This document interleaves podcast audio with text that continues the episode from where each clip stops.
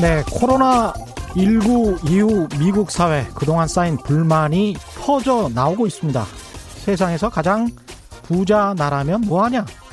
성인 40%가 당장 수중에, 수중에 50만 원도 없다는데 세계 최고 수준의 의료 뭐하냐?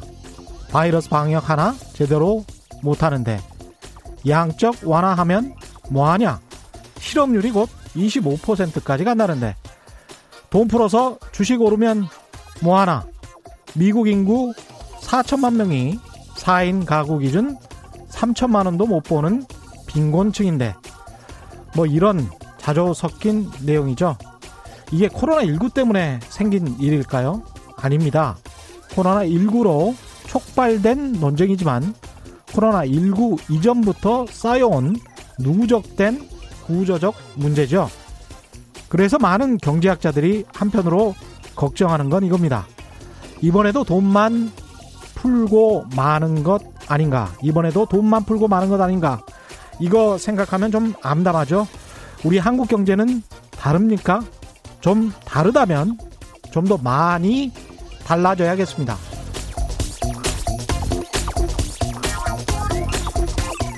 네, 안녕하십니까. 세상에 이익이 되는 방송 최경련의 경제쇼 출발합니다. 저는 진실탐사 엔터테이너 최경련입니다. 유튜브 오늘도 같이 갑시다.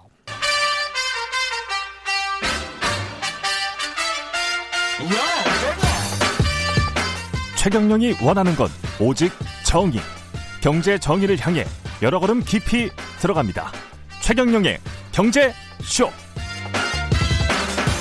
네, 오늘 밤 10시에도 최경영의 이슈 오도독 유튜브로 업로드 됩니다. 5.18 광주 민주화 운동을 맞아서 전두환에 대해서 생각해 보겠습니다. 피해자는 그렇게 많은데, 어, 전두환, 내란, 내란 목적, 살인, 확정 판결을 대법원에서 받았죠. 어, 전두환의, 전두환은 아직 잘 살고 있습니다. 예. 그 숙제, 를 풀어줄 단 한 사람의 단 한 사람, 예, 광주 민주화 운동의 그 과정 그리고 헬기 사격 그 모든 것들 전두환 어떤 문제, 어떤 재산을 아직도 가지고 있는지 맹추격한 기자 그리고 김홍걸 의원 함께 할 예정입니다. 오늘 밤 10시 기대해 주시고요. 예, 오늘 경제 핫 이슈는 부동산 이야기를 먼저 해야 되겠네요. 정부가 월요일에 부동산 대책을 내놨는데요. 수도권과 광역시의 분양권을 전매 제한하겠다. 전매 제한 기간을 강화하겠다. 뭐 이런 내용이었습니다. 이 조치 바로 직전에는 서울 도심 공공 재개발을 통해서 7만 가구를 공급하겠다. 둘 다 부동산 가격 안정화 조치라고 볼 수 있겠습니다. 그렇지만 서울 수도권 부동산 가격이 완전히 안정화됐다. 이렇게 또 단언하기는 힘들지요. 오늘은 그런 의미에서 근본적으로 부동산, 부동산 가격, 땅값에 대해서 좀 생각하는 시간, 전혀 다른 관점일 수도 있을 것 같습니다. 재밌게 들어주시면 좋을 것 같고요. 인터넷 언론 프레시안에 요즘 깊이 있는 통찰 칼럼을 꾸준히 쓰고 있는 현역 감정평가사 한분 모시겠습니다. 조정은 감정평가사님 나오셨습니다. 안녕하세요. 안녕하세요. 조정은 감정평가사입니다. 예. 제가 사실 부동산 전문가들에 관련해서 그 여러 가지 리포트를 많이 한 적이 있는데요. 네. 감정평가사를 모시고 방송을 한 거는 처음입니다. 감정평가사는 일반인들은 잘 모를 것 같아요. 네, 일반인 분들은 보통 감정 평가를 받으실 일이 거의 없으시죠. 없으신데 예. 아마 있다고 하면 자기 집을 담보로 대출을 받거나 뭐 이럴 때 한두 번쯤 받아 보셨을까요? 예. 예, 그런 경우이거나 아니면 자기가 살고 있는 집이 뭐 재건축이나 재개발이 된다든지 음. 뭐 그런 아니면 이렇게 보상 대상 지역에 포함이 되어서 이제 내, 내 집을 이렇게 수용, 강제 수용을 당하게 됐다든지, 뭐 그런 경우에 아마 감정 평가를 받아 보시게 될 겁니다. 예. 그런 그, 경우 외에는 별로 없으시죠. 그렇죠. 예. 예. 근데 감정 평가 업무가 사실은 땅값이랑 밀접한 사실은이 아니고 땅값을 평가하는 거잖아요. 감정 네, 평가 그렇습니다. 업무가. 그죠? 예. 그래서 부동산 가격의 동향이랄지 이게 땅값이라는 게 시세라는 게 과연 무엇인가 철학적 고민까지 할 수도 있을 것 같습니다. 네. 예. 그러니까 일반적으로 생각하시기에는 음. 항상 공시 가격에 대한 논란에도 이제 문제가 되지만 공시 가격도 공식 공식적으로 정부가 네. 책정한 땅값 이렇게 네. 생각하면 되는 거죠. 그렇죠. 예. 정부가 책정한 땅값 바로 공시 업무를 하는 것도 이제 저희 감정평가사들이 하고 있습니다. 그렇죠. 그래서 이제 그 국민들 생각하시기에는 어떤 시세 뭐 땅값 음. 이게 뭐, 뭐 객관적인 어떤 그 이렇게 뭔가 이렇게 그 가격표가 붙어 있듯이 예. 땅값이 딱 정해져 있는 뭔가 시세가 있다고 생각하시지만 음. 저희가 이제 업무를 하다 보면 실제로는 예. 그렇지 않은 경우가 훨씬 더 많습니다. 땅값이 시라는 것 자체가 예. 좀 상대적으로 결정이 되는 경우가 많아요. 상대적으로. 예. 예. 그러니까 이제 어떤 객관적인 수치에 따라서 결정이 된다기보다는 예.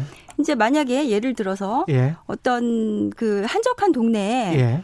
아주 장사를 잘하는 예. 음식점이 하나 들어왔어요. 그렇죠. 예. 그래서 거기에 사람들이 맛있는 음식을 먹으러 점점점 오면서 그 음식점이 장사가 잘 되고 그러다 보니까 그 주변에 막 음식점들이 생기고 그러면서 동네가 좋아지기도 하거든요. 그렇죠. 예, 어떤 그런 그 어떤 사람들의 행동, 예, 예 관계 그런 것을 통해 가지고 부동산 이용익도 결정이 되고 예, 예 그러면서 주택이었던 그 부동산이 예. 상가로 막 전용이 되기도 하고 그런 경우는 이제 아주 흔하게 많이 볼 수 있죠. 그런 그렇, 여러 가지 이제 변화상 그 관계 음. 또 어떤 사람들의 행동 막 이런 것을 통해서 상대적으로 땅값이 결정이 됩니다. 그러면 그렇게 네. 잘 되던 가게가 네. 그 잘하던 그 기술을 가진 주인이 나가버렸다. 네. 그러면 그 전반적인 그쪽의 상권이랄지 땅값이 떨어질 수도 있겠습니다. 뭐 그럴 수도 있겠지만 예. 만약에 그거 한두 개 있었는데 예. 그 집이 없어졌다. 그러면 예. 영향이 있을 수도 있겠지만 그, 집, 그 집으로 인해서 만약에 주변에 있는 주변에 또 다른 상점들이 많이 생기고 또 유능한 그 장사하시는 그 영업자분들이 많이 모여들었다. 그러면 같이 땅값이 오르고 같이 땅값이 오르죠. 근데 이제 그게 소위 말하는 젠트리피케이션인데 예. 장사를 잘 하시던 분들이 들어와서 땅값을 올려놓는데 결국은 또 그분이 나가시게 될 수밖에 없는 또 그런 상황이 예, 돼버리는 거예요. 사람이 몰리면 예. 또 땅값이 오르고 오를, 그 오른 땅값 때문에 네. 그 사람이 몰리게 만들었던 네. 그런 유능한 상인들은 또 쫓겨나고 네 그런 경우가 많이 있죠. 그게 사회적 문제가 많이 되고 있습니다. 그렇군요. 예. 이번에 그 이천 참사 네. 화재가 났던 물류 창고 있지 않습니까? 네. 그것도 땅값으로 어떤 분석을 하셨던데 이게 음.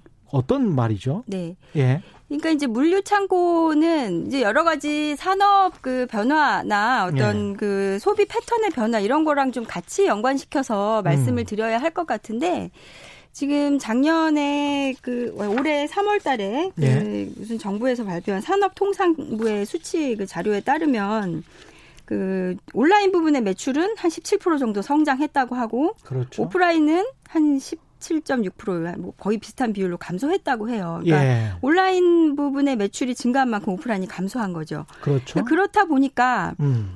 그 오프 온라인 그 시장이 그 소비 패턴으로 변경 변정 변동 되면서 필요한 부, 분이 바로 부동산에 있어서는 물류 창고인 거예요. 아 예. 물건을 잔뜩 상품을 쌓아놔야 되는 그렇죠. 거군요. 쌓아놓고 그걸 예. 분류해서 적시적소에 어. 수요에 맞게 포장해서 보내고 막 이런 것들이 필요하게 된 거예요. 온라인. 특히 수도권이면 그렇죠. 좋겠습니다. 왜냐하면 예. 그쪽이 제일 큰 시장이니까. 예, 여기에 인구가 예. 대부분이 몰려 있으니까. 예. 그래서 최근에 서울 그 주변에 있는 수도권, 음. 그 지금 이번에 화재 사고가 났던 이천을 비롯해서 예. 뭐 용인이라든지 이천, 음.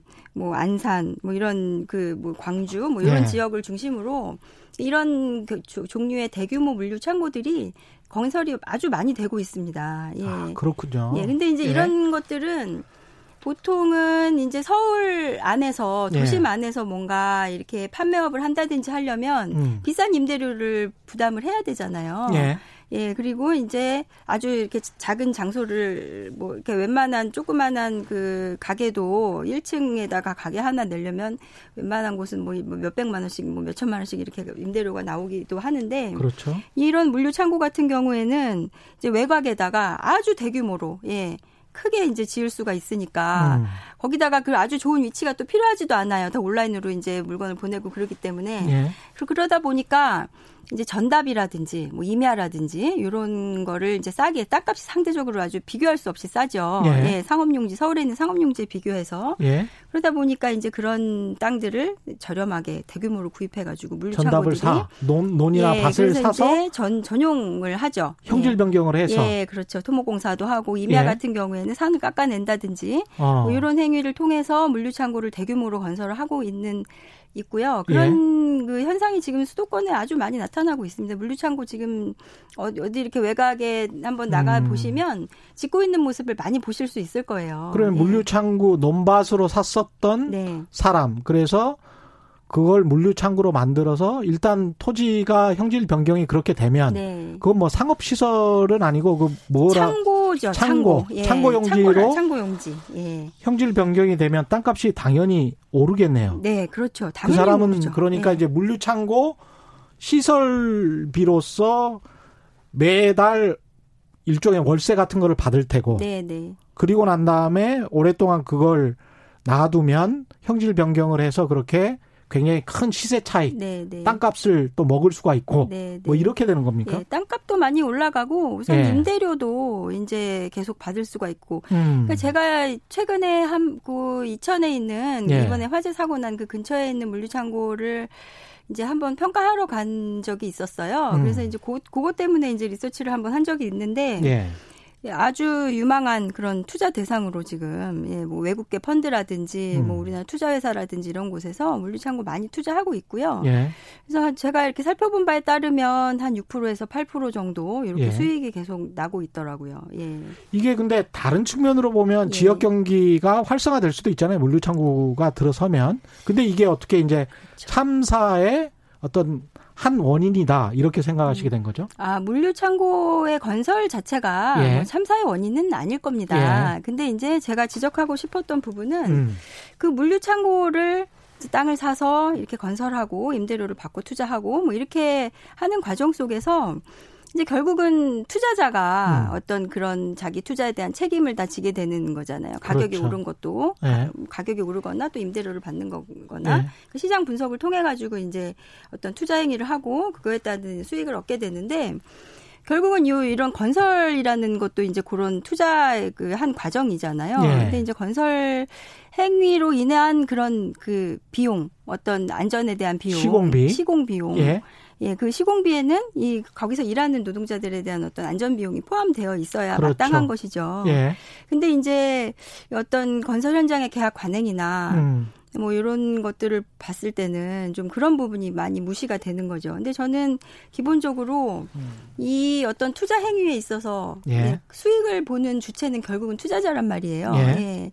그러니까 이제 지금 현재는 막 이런 여러 가지 막 하도급 하도급의 문제 또 계약의 관행의 문제 뭐 여러 뭐 무슨 감리를 예, 제대로 안, 문제 뭐 여러, 안 하는 것 예, 그렇죠. 예. 여러 가지 문제가 있겠지만 예. 가장 그 근본적인 원인 음. 그 그걸 따라가다 보면 결국은 돈이라는 생각이 들고 예. 그 투자로 인해서 이익을 보는 사람 음. 그 사람에게 어떤 이런 안전에 대한 이 투자로 인한 책임에 그런 비용을 부담을 하게 해야, 하게 해야 되지 않나 이런 이제 취지를 그런 마음을 가지고 쓴 글입니다. 그러니까 네. 법적 주체로 따지면 시공사에만 네. 책임을 물을 게 아니고 네, 네.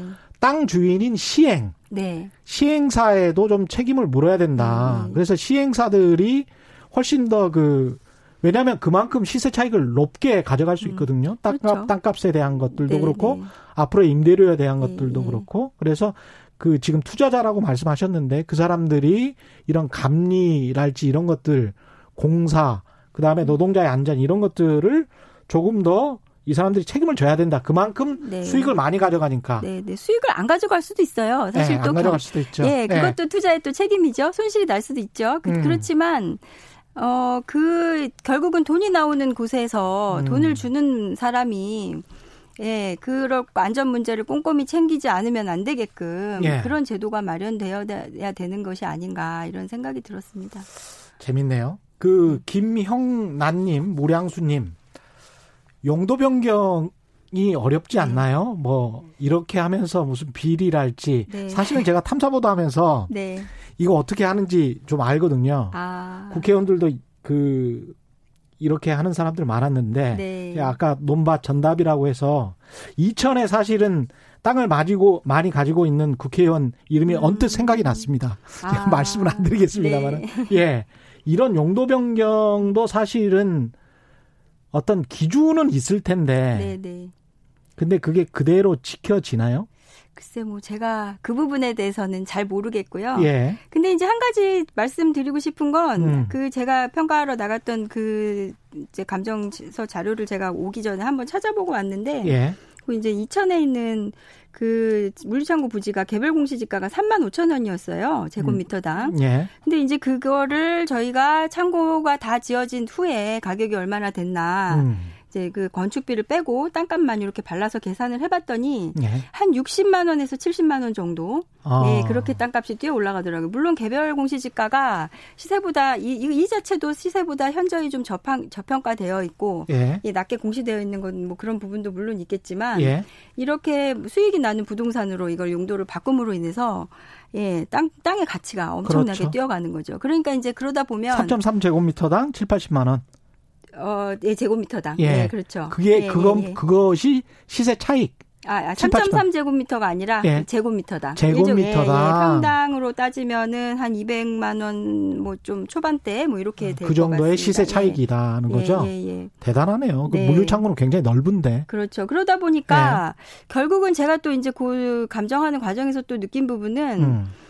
이제 보통 우리가 이제 상식적으로는 일반적으로는 건물주는 갑이고 임차인은 을이다 이렇게 생각을 하잖아요. 예. 근데 반드시 또 그런 건 아니에요. 왜냐하면 임차인 중에서도 내가 대규모 물량을 확보하고 있고, 음. 예, 그 내가 이렇게 그, 그, 그 커다란 물류 창고를 임대를 줄 수 있을 예. 만한 예. 그런 자금력을 갖고 꽉 채울 수 있는 예. 예. 그런 사람이 사실은 또 임대차 관계에서도 또 갑이 되더라고요. 예. 많지 않으니까 또. 그렇죠. 예. 예. 그 사람들에게 임대를 줄 수 있으면 음. 또 이제 건물주 입장에서도 아주 좋은 거예요. 예. 안정적으로 영업을 계속적으로 잘할 게 예상이 되고 그렇죠. 예, 안전한 이제 말하자면 임대료를 나에게 줄 수 있는 그런 관계가 되니까 그러다 음. 보니까 뭐 이런 여러 가지 좀 복합적인 관계가 음. 있다는 음. 걸 많이 느꼈고 예. 이런 산업용 부동산 같은 경우에도 사실 지금 계속 이제 그 공시지가 현실화율에 대해서 이야기하면서 요 그 주택에 대한 부분만 이제 계속 논 점이 쟁점이 되고 있는데 예.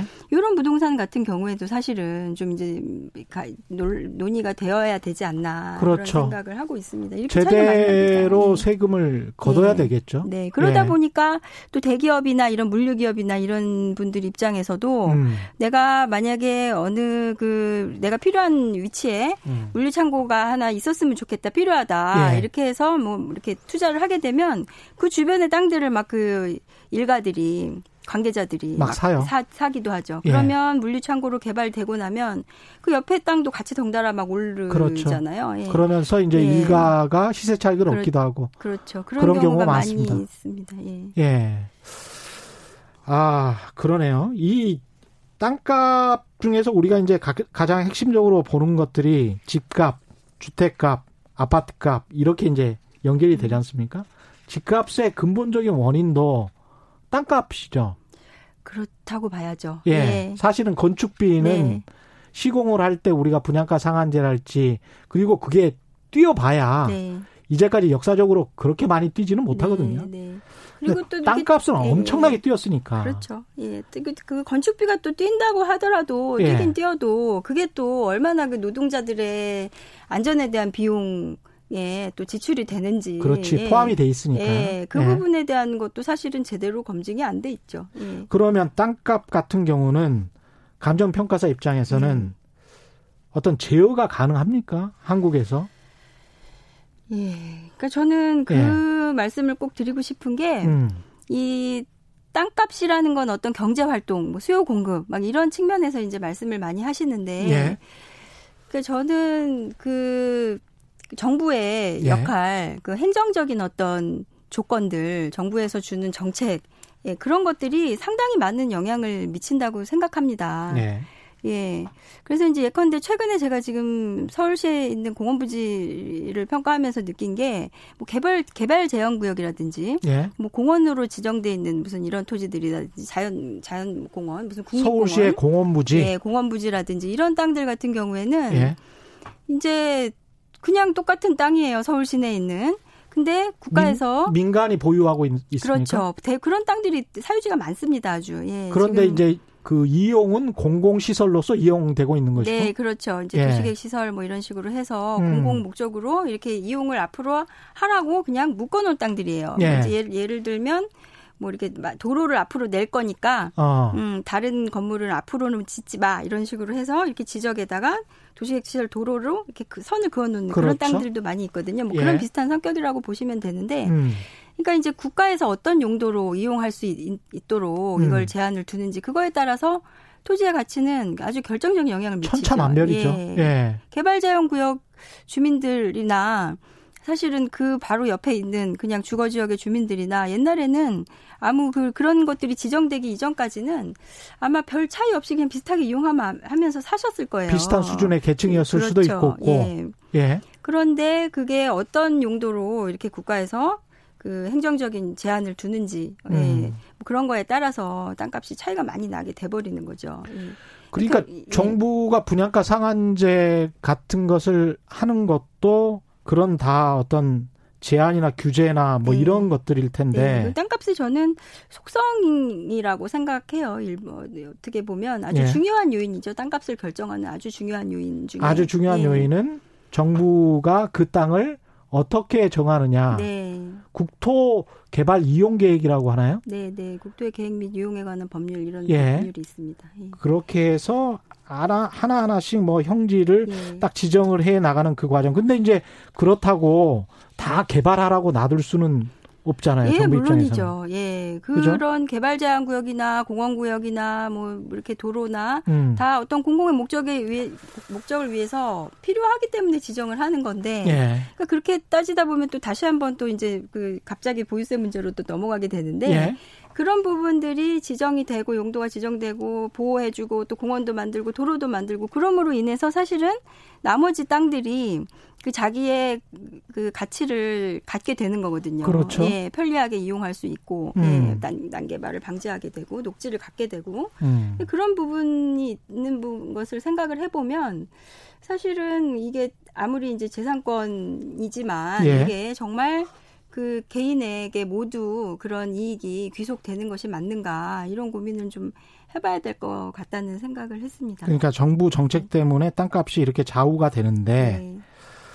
전부 그게 개인한테 돌아가는 거는 옳은가 네. 그런 생각이시군요.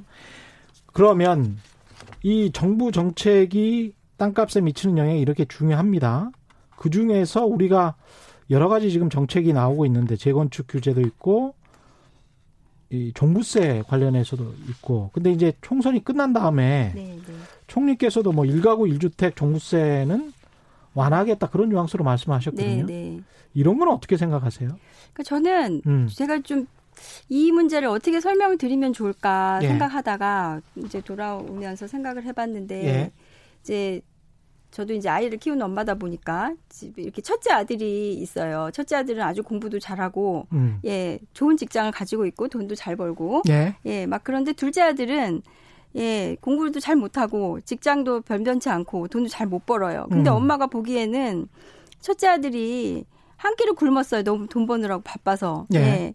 근데 둘째 아들은 이제 너무 그 직장도 없고 막 그러다 보니까 허구한 날 몇 끼를 굶어요. 음. 근데 엄마가 첫째 아들한테만 너 오늘 일하느라고 너무 힘들었지. 예. 어, 빨리 와서 밥 먹어라 이러면서 밥상을 막 차려주면 예. 예. 그 살기 힘든 둘째 아들은 엄마를 화나죠. 보면서 얼마나 화가 나겠어요. 예. 저는 이 말씀을 꼭 드리고 싶었어요. 예. 예. 종부세 일가구 일주택 문제도 예. 어차피 예, 그 일가구 1주택인데 종부세 대상이 되는 분들 많지도 않거든요. 예. 그런데다가 여러 가지 이제 이렇게 안전 장치들을 많이 두고 있고, 음. 장기 보유에 따른 어떤 혜택을 이미 주고 있어요. 예. 예. 그리고 또 최근에 또 그 똘똘한 한 채 뭐 이런 예. 식으로 해가지고 특히 막 강남, 서울 막 이쪽을 중심으로 해서 이렇게 수요들이 많이 몰렸어요. 지방에 음. 계시는 분들이 많이 자기 집을 팔고 투자 목적으로 강남으로 많이 오셨어요. 음. 근데 이분들에 대해서 지금 또 다시 특혜를 준다는 거예요. 그, 그 예. 집들은 지금 10억이 20억이 됐는데 음. 저는 그리고 이번에 총선 결과도 보면 민주당에서 그런 공약을 이제 그 1가구 1주택에 대한 종부세 완화를 공약을 이렇게 내걸었던 강남권, 강남벨트들이 모두 낙선을 했단 말이에요. 예. 그럼에도 불구하고 왜 다시 이런 주장을 또 하고 계시는지 예. 좀 다시 한번 묻고 싶습니다. 그래서 이제 기본적으로 감정평가사 입장에 봤을 때는 이게 좀 보유세도 좀 높이는 방향으로 그 다음에 지금처럼 분양가 상한제는 좀 더 강화하는 방향으로 그렇게 가는 게 전반적으로 집값 안정에 도움이 된다 이렇게 보시는 거군요. 네, 뭐 여러 예. 가지 뭐 이제 보유세 자체가 음. 집값을 안정시킬 수 있는지 아닌지 뭐 그건 제가 뭐 이렇게 말을 할 수는 없지만. 예. 기본적인 어떤 그 정신인 것 같아요. 그게 예. 보유세라는 게 어떤 그 내가 가지고 있는 재산이 상승한 것에 대한 음. 어떤 사회 사회적인 책임, 비용, 예. 예. 그것을 어떻게 책정할 것인지 얼마나 조정할 것인지는 어. 좀더 이제 연구를 해봐야 되겠지만 국민적 예. 합의인데 예. 토론은 많이 해봐야 될 것 같습니다. 네, 네. 그렇죠. 근데 확실히 아까 그런 2003사 화재 났던 곳들 그런 것들의 물류 창고는 지금 공동주택이랄지 아파트 뭐 이런 것들에 비해서 훨씬 더 낮은 그렇죠. 보유세를 네. 내고 있다. 그런 음. 세율이 굉장히 낮다. 음. 그리고 시가보다 훨씬 더 공시 가격이 낮다. 이거는 음. 확실한 거잖아요. 네, 보유세가 낮은지는 사실 제가 잘 모르겠고요. 예. 공시 가격이 낮은 거는 확실하죠. 예. 공시 가격이 낮으니까 보유세가 예. 낮죠. 뭐 예. 거기다가 만약 이제 업무용 부동산이면 더 낮을 네, 네, 것이고. 네. 예.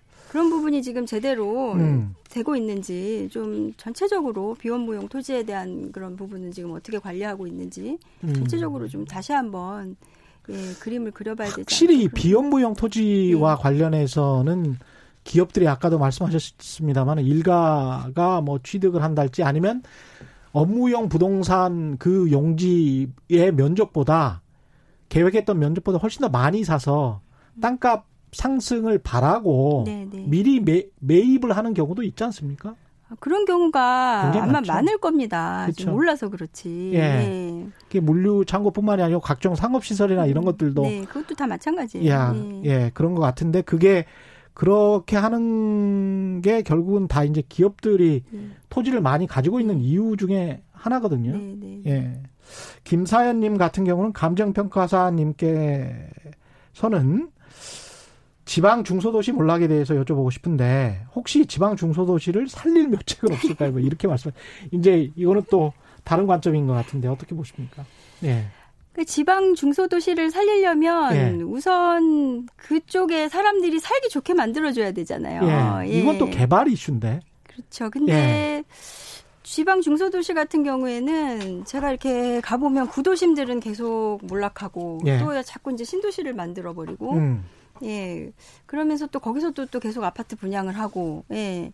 이런 문제가 있는 것 같고 우선 지방에서 사람들이 같이 모여서 살기 좋으려면 우선 일자리 있어야 되고 예, 예 무슨 문화시설이나 교육시설이나 이런 부분을 누릴 수 있는 예 음. 그런 그 좀 음.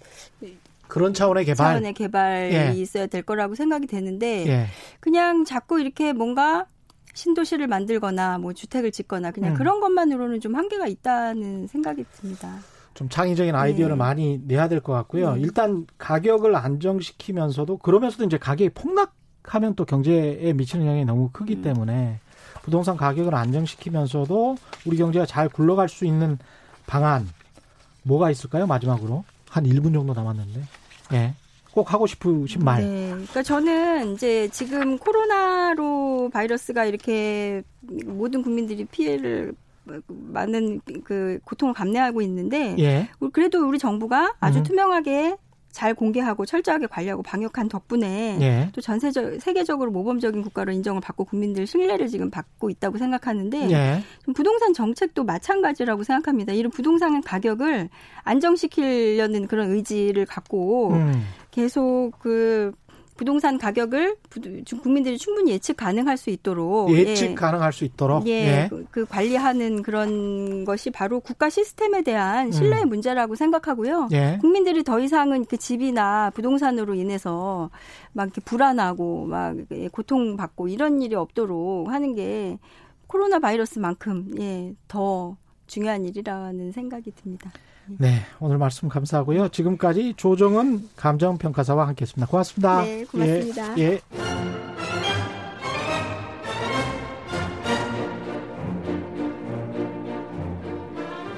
지금 여러분이 재미있게 듣고 계신 방송은 KBS 일라디오 최경령의 경제쇼입니다.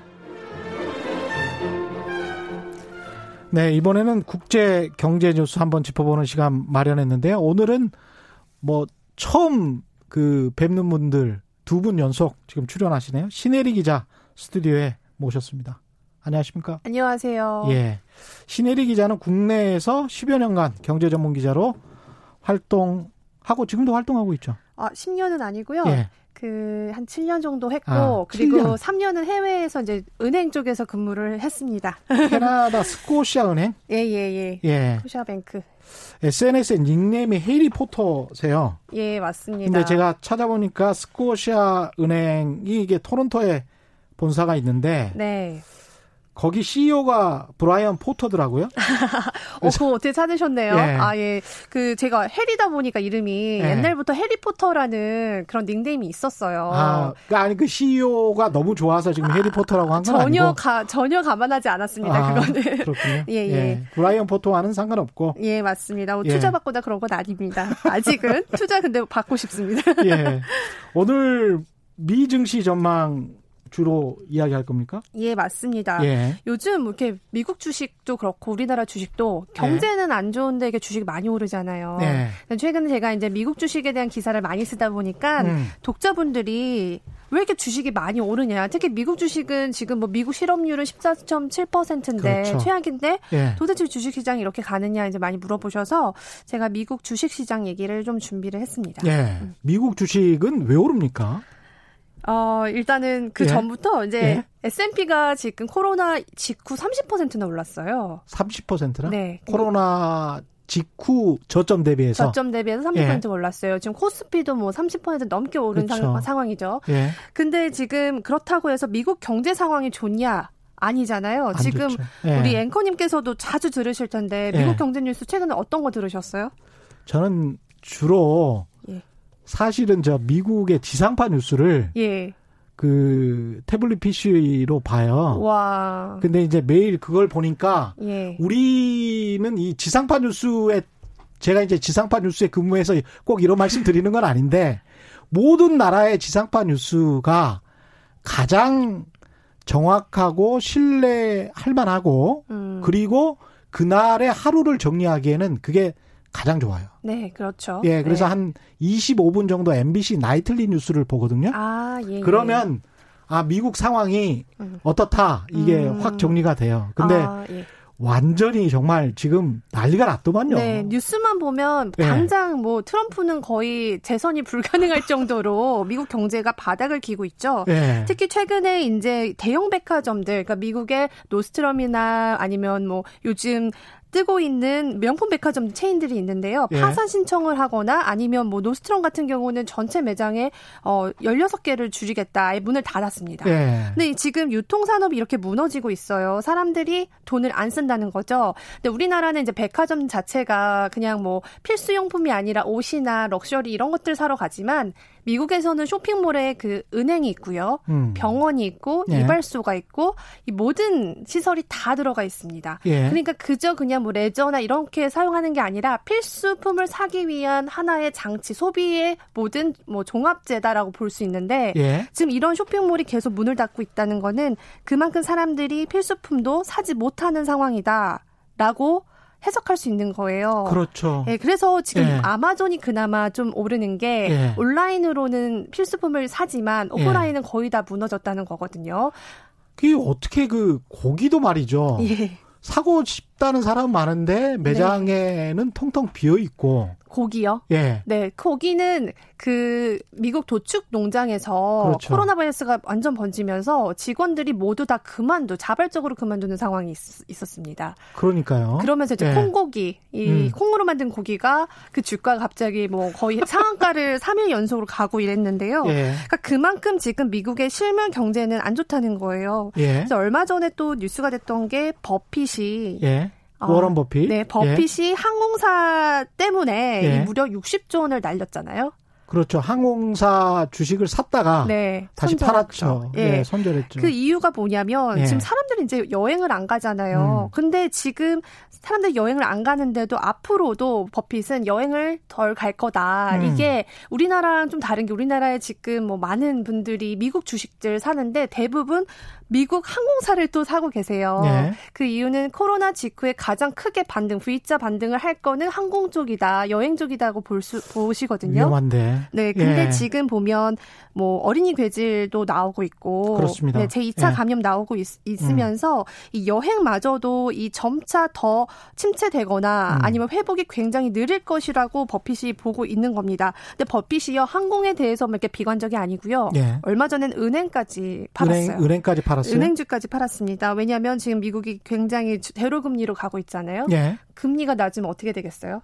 그렇죠. 네, 은행의 뭐, 수익들이 볼 수가 없죠. 네, 작아지겠죠. 트럼프 그렇다고. 대통령은 뭐 마이너스 금리까지 가자고 하니까. 네, 지금. 근데 예. 어, 이제 간밤에 파월 의장이 음. 연준 파월 의장이 마이너스는 음. 어, 전혀 염두하진 않지만 양적 완화는 최대한 하겠다라는 신호를 줬거든요. 예. 그래서 마이너스까지는 안 가도 음. 제로 금리인 상태에서 지금 뭐 은행 예금하는 분들 없을 테고요. 그렇죠. 어, 뭐 펀드도 지금 사실 수익률이 별로 좋지 않기 때문에 음. 지금 이상하게 주식으로 가고 있는데요. 그 예. 이유를 지금 이제 설명을 해드리자면 주가가 왜 오르냐? 예, 예. 지금까지는 이제 미국 경제가 좋지 않았다. 예. 설명해드리자면 지금부터는 왜 이렇게 나쁜데 주가는 오르는 건가 설명해 예. 드리겠습니다. 일단은 어, 굉장히 비정상적인 흐름이라는 건 다 아셔야 될 것 같아요. 제가 그렇죠. 한 가지 여, 좀 네. 염려가 되는 게 음. 최근에 저희 구독자들 중에서도 대학생들이 이런 지원금 같은 거 받아가지고 이래저래 주식에 몰빵하거나 원유 ETF 했는데 다 날렸어요 도와주세요. 아. 아니면 뭐 갑자기 뭐 하여튼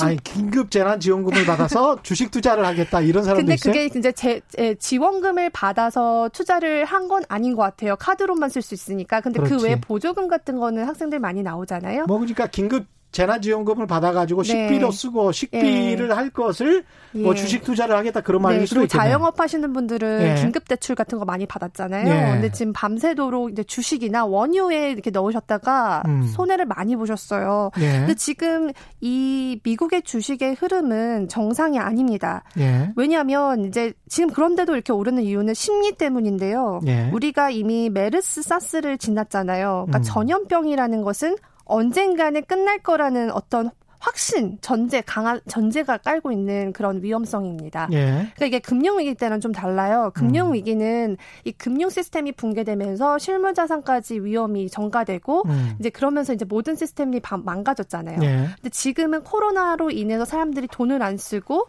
그 돈을 안 쓰니까 실물 경제가 위축돼서 금융 시스템까지 이제 붕괴될 위기에 처 있는 반대로 가는 역순인데요. 그렇죠. 그러기 때문에 사람들이 어 이거는 코로나는 음. 실물 경제 문제만 해결이 되면 예. 금방 괜찮아질 거야. 예. 정부가 돈을 주면 사람들 돈을 쓰면 이거는 금방 회복이 될 거라라는 음. 강한 전제가 깔려 있다는 겁니다. 너무 낙관적이다 투자자들이. 네, 예. 이 위기에 대해서 그렇게 심각하게 보고 있지 않고 예. 언젠가는 종결될 것이라는 믿음 때문에 계속 예. 베팅을 하고 있다라고 볼 수 있습니다. 예. 음.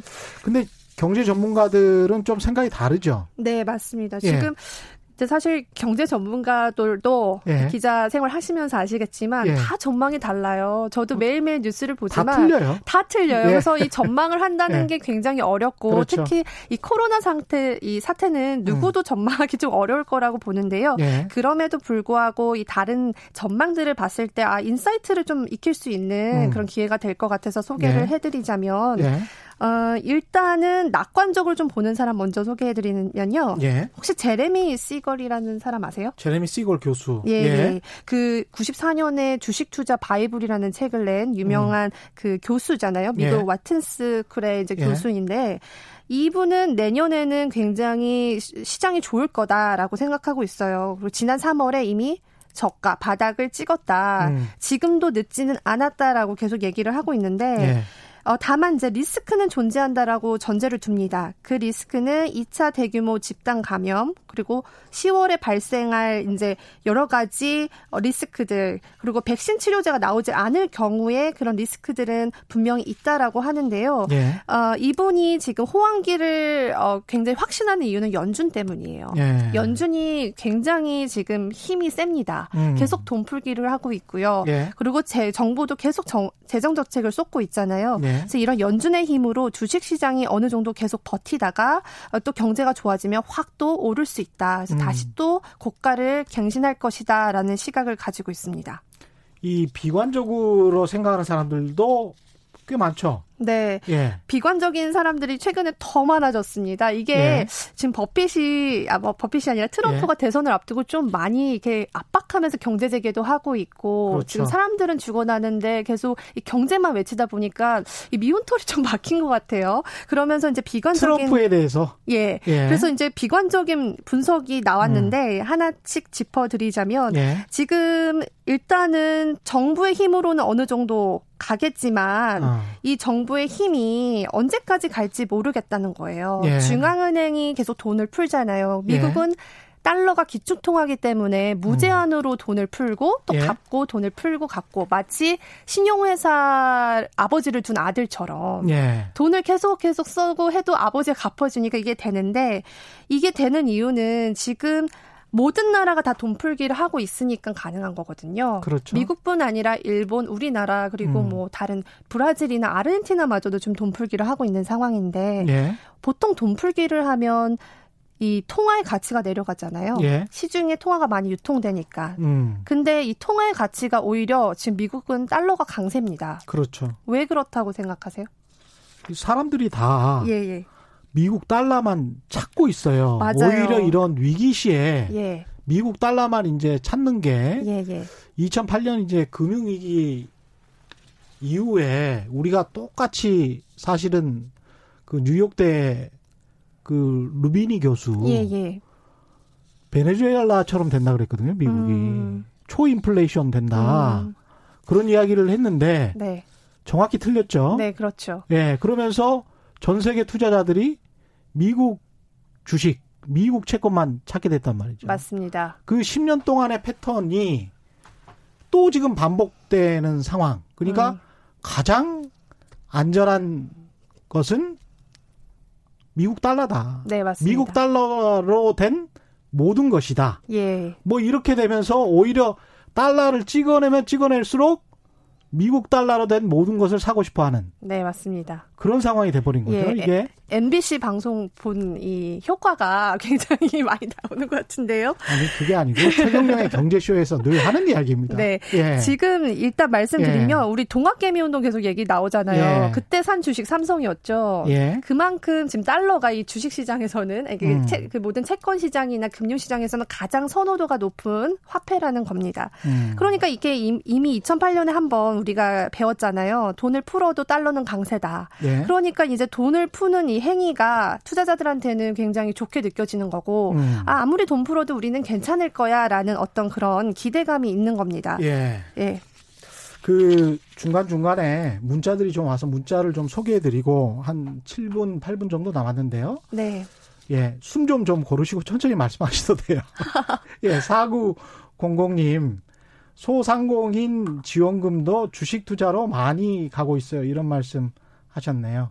음. 아, 소상공인 지원을 해서 이걸 대출을 갚거나 뭐 이런 게 아니고 주식 투자를 하시는 이건 좀 위험한데. 예. 에로님, 이알오님은 미국 경기가 안 좋으니까 고점 대비 20% 떨어졌잖아요. 왜 저점 대비 30% 오른 것만 말하시나요? 뭐 이렇게 말하셨네요. 그러니까 이제 경제를 보는 게 음. 항상 어떤 현상을 보는 게 사실은 경제 현상을 보는 게 양면이 있습니다. 그래서 음. 그 기사를 쓰는 사람의 관점 음. 또 그때 말이나 강조를 할 때 관점에 따라서 한쪽 면만을 우리가 이야기하게 되는 경우가 많죠. 네, 예. 맞습니다. 근데 이제 제가 말씀드리는 거는 예. 지금 이런 경제 지표들을 보면 음. 거의 사상 최악이라는 지표들이 나오고 있어요. 이렇게 7주 만에 3천만 명이 실직하는 경우는 거의 뭐 최 한 60년 만에 처음이다 뭐 이런 뉴스가 나오잖아요. 그렇죠. 그러니까 이 경제 지표에 비해서는 주가가 굉장히 잘 되고 있다라고 음. 이제 설명을 드리는 건데 음. 이제 지금 비관론자들은 계속 지금 주식이 너무 과대평가됐다고 얘기를 해요. 예. 그래서 지금 대표적으로 그 스탠리 드렁켄 밀러라는 음. 사람이 있는데 그 사람이 이제 미국의 굉장히 그 헤지 펀드 대가로 유명한 사람입니다. 스탠리 드러 드러켄 밀러. 네. 예. 그 조지 소로스 투자자와 음. 같이 좀 파트너로 했는데요. 그랬군요. 이 사람의 자산이 지금 7조 원이 넘거든요. 예. 근데 이분이 이제 며칠 전에 제가 그